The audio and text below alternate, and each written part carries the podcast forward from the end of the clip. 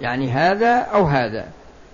لكن لا بد أن يكون النظر صحيحا لأنه إن كان فاسدا فحينئذ لا عبرة به. فلا بد أن يكون النظر صحيحا لكن ترتب المسبب على هذا السبب هذا هل يكون. مثلا بإرادة الله أو أنه يحصل على سبيل الضرورة. القاعدة العامة أن الأسباب العقلية تترتب عليها مسبباتها والأسباب العادية قد تترتب عليها المسببات وقد لا تترتب. والأسباب الكونية والأسباب الشرعية هذه مسبباتها راجعة إلى الله جل وعلا. بعد هذا يعني مسألة ثانية وهي الحد الكلام الذي سبق في الدليل كما ذكرت لكم هو في التصديق وهو عبارة عن القياس الشمولي. لكن الآن فيه كلام آخر وهو الحد مثل الحدود التي تذكر في كتب اللغة والحدود التي تذكر في في علم الاصطلاح مثل مصطلح الحديث ومثل مصطلح أصول الفقه إلى غير ذلك من الحدود. يعني تحد لك مفرد. تحد مفرد مثل ما تقول الإنسان قال لك عرف الإنسان. تقول الإنسان حيوان ناطق. الإنسان حيوان ناطق.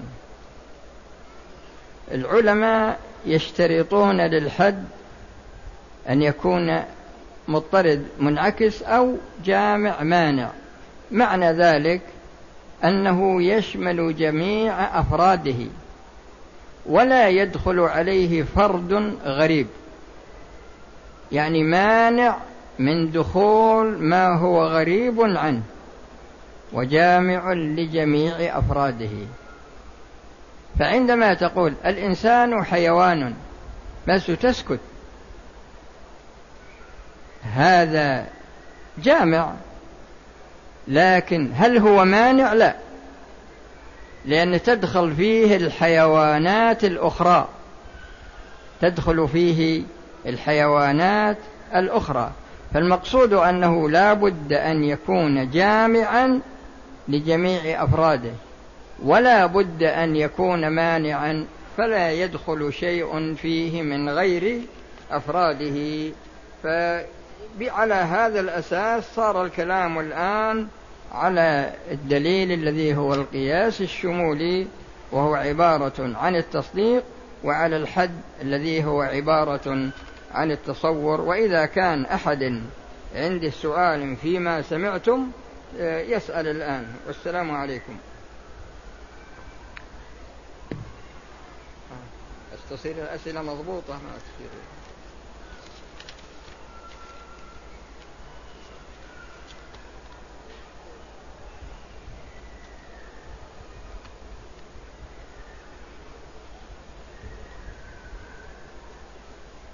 يقول ذكرتم ما ما ذكر ما ذكره فضيلتكم في القاعدة التاسعة والعشرين من سومحة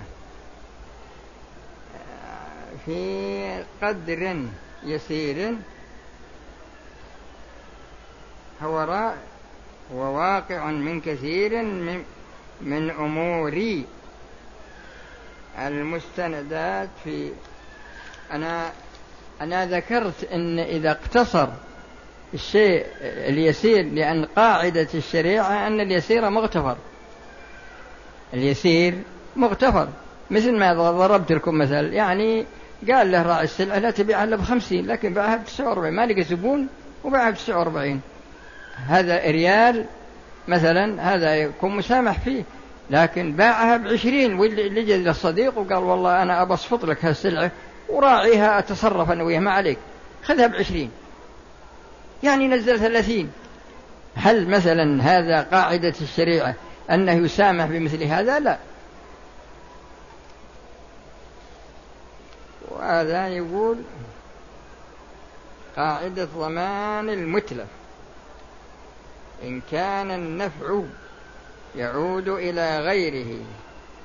هل يؤذي ذلك هل يؤدي ذلك إلى ترك إنقاذ نفس معصومة ونحوه فيما لو جاء؟ لا هذا الآن رأيت لك شخصا يعني في غرق وأنت صايم. وأنت صايم لكن ما تستطيع إنقاذه إلا بإخراء إلا بالفطر. أنت الآن دفعت الأذى عن الغير لكنك ارتكبت مخالفة للشرع.